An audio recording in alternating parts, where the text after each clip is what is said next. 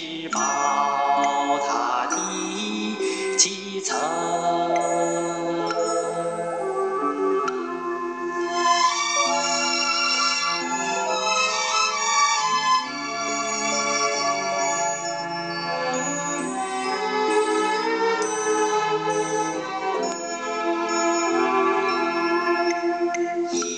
一片禅心悲众生。 师徒扫他清影影，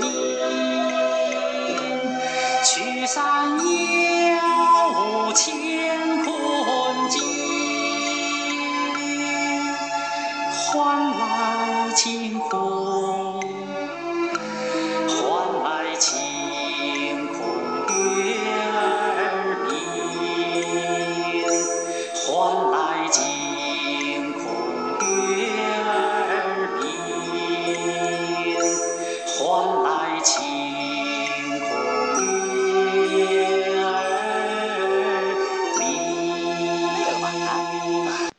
火炉旁最好的位置，永远留给说书人。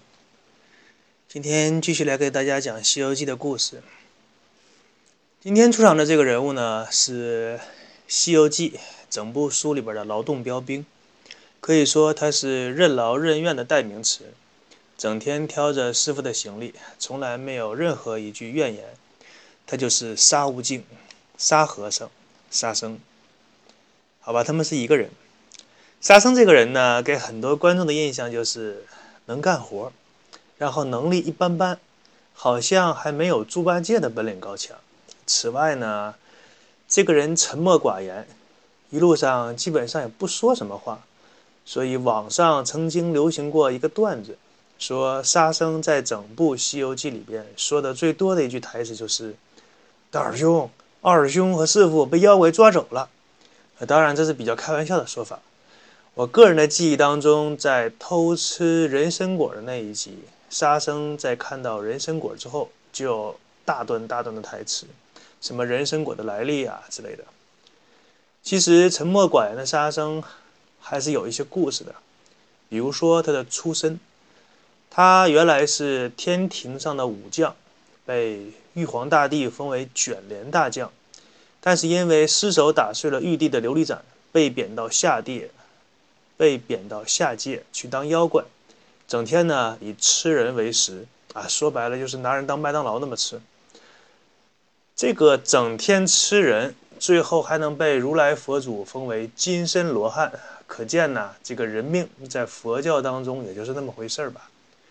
在《西游记》当中呢，有一个非常奇怪的地方，就是沙僧因为打破了琉璃盏，被玉帝贬到凡间。那么琉璃盏是什么呢？其实现在看来是非常不值钱的东西。琉璃啊，听起来很好听，其实说白了就是玻璃。琉璃盏就是玻璃做的器皿，比如说，呃，玻璃做的酒杯、玻璃做的碗这一类的东西。 现在玻璃非常廉价，因为都是工业化生产，所以小孩子玩的球都是玻璃做的，玻璃球。但是在古代那个时候，琉璃啊，玻璃这个东西那值了钱了，它被誉为中国五大名器之首啊。给大家分享一下中国的五大名器，分别是金银、玉翠、琉璃、陶瓷和青铜这五大名器。 同样呢，它也是佛家的七宝之一。所以说呀，你把家里的那些玻璃制品划拉划拉，什么玻璃杯啊、玻璃瓶啊，包括酒瓶子啊，你到明朝，那你瞬间就变成亿万富翁，财富自由不是梦。什么美女香车瞬间有，房子都是面朝大海，春暖花开。啊，其实照着这个思路意淫下去的话，突然间想写一本小说啊，叫做《带着玻璃去明朝》。 估计也能有不错的点击率。古代的玻璃呢，之所以这么值钱，一个呢是由于制造的工艺特别复杂，二呢就数量很少，物以稀为贵嘛。你像钻石、黄金为什么值钱？因为它存世量比较少，路边的石头基本上没有什么人愿意花钱去买。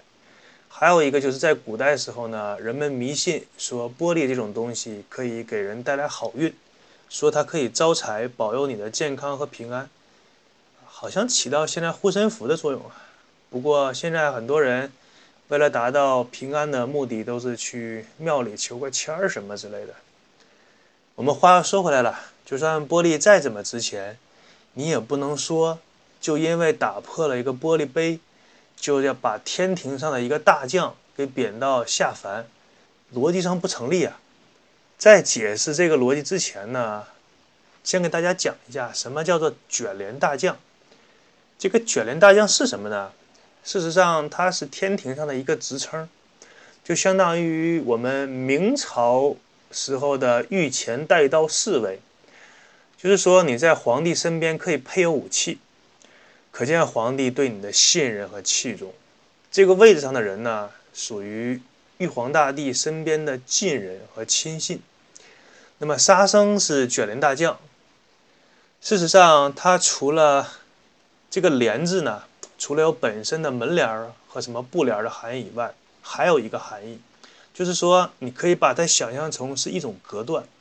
帘布这边是玉皇大帝他的一些隐私的生活，包括个人安全，帘布的那边可以是对外公开的，中间用这样一个东西隔开。那么各位听众想象一下，就是当玉皇大帝要路过帘布的时候，有一个人把它卷起来，那么玉皇大帝从你的身边路过，你这个时候如果说想对他不轨，掏出刀来就可以对他行刺。所以说做这个工作的人，在这个职位上的人，可以说是离玉皇大帝非常近。所以说沙僧当初在天庭的时候是玉皇大帝的身边人，所以说他也是知道玉皇大帝很多不为人知的故事的。那么讲到这里呢，一些聪明的听众大致就会明白，在现实生活当中也是有类似这样的人的。你会细心的发现，一个公司也好，一个单位也罢，领导身边通常来说，他们的人身边的人通常来说嘴都很严。比如说领导的司机，你给他灌再多的酒，就算他烂醉如泥，直接醉倒在桌上或者倒在地上，他都不可能乱说一句对领导不利的话。因为如果他没有这样的基本素质，他就没有资格成为领导身边的司机。那么沙和尚这个职位呢，卷帘大将，虽然说官职不大，但是作用不小。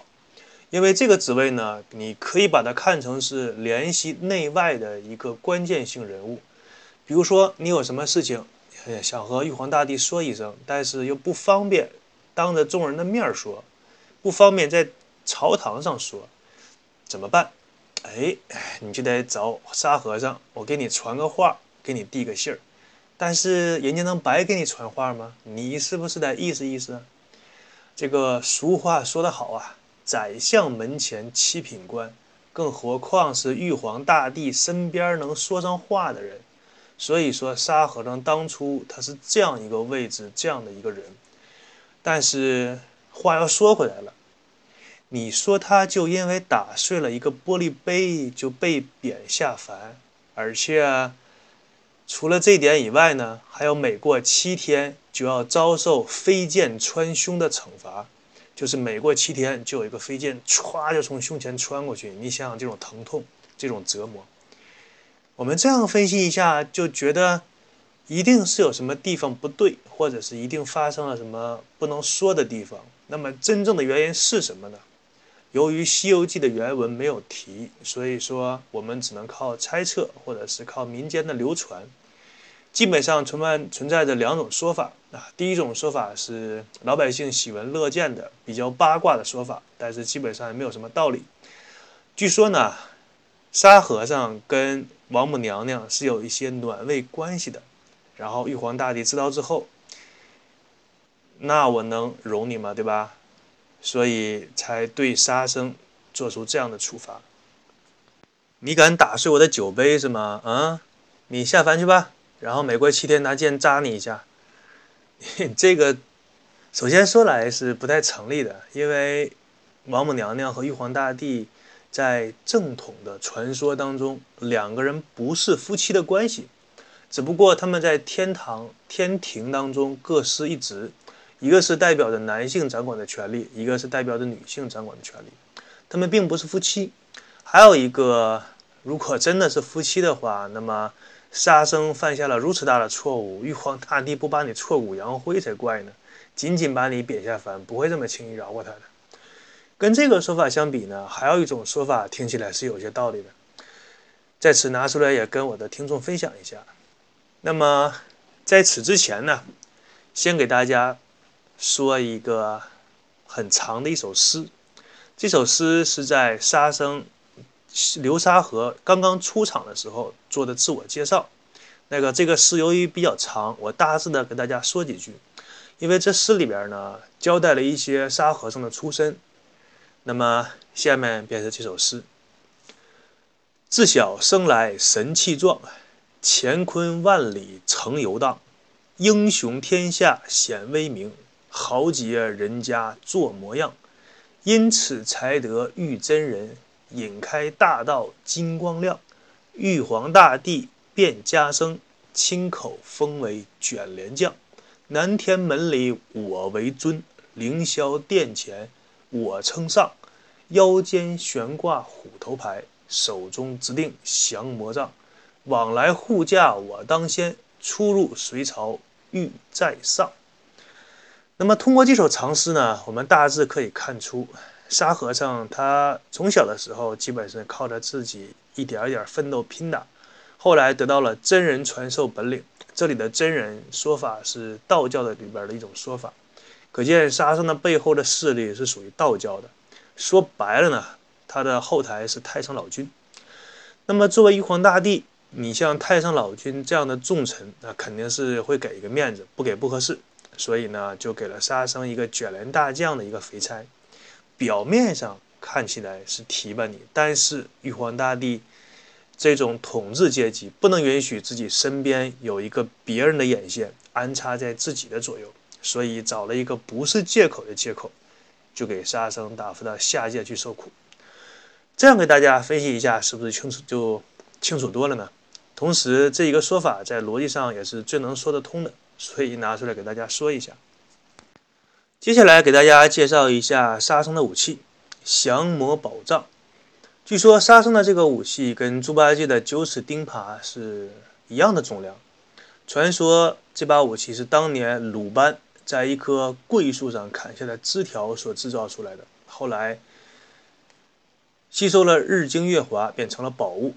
而沙僧这个形象传到了日本之后，不知道为什么日本人怎么想的，把当地一种传说中的生物河童给结合在一起了。所以有时候你去看日本的动画片里面河童的那个形象，跟我们西游记里的沙僧总是有几分神似啊，就是因为这个道理。然后呢，说一下沙僧胸前骷髅项链的一个传说。传说唐僧他是十世轮回，前面的九世轮回每次走到流沙河，哎，都被沙僧当点心吃了。吃完之后，这个唐僧的骷髅头留下作为纪念。因为唐僧是得道的高僧，所以唐僧的骨头扔到水里，它不往下沉，飘在水面，据说比羽毛还要轻。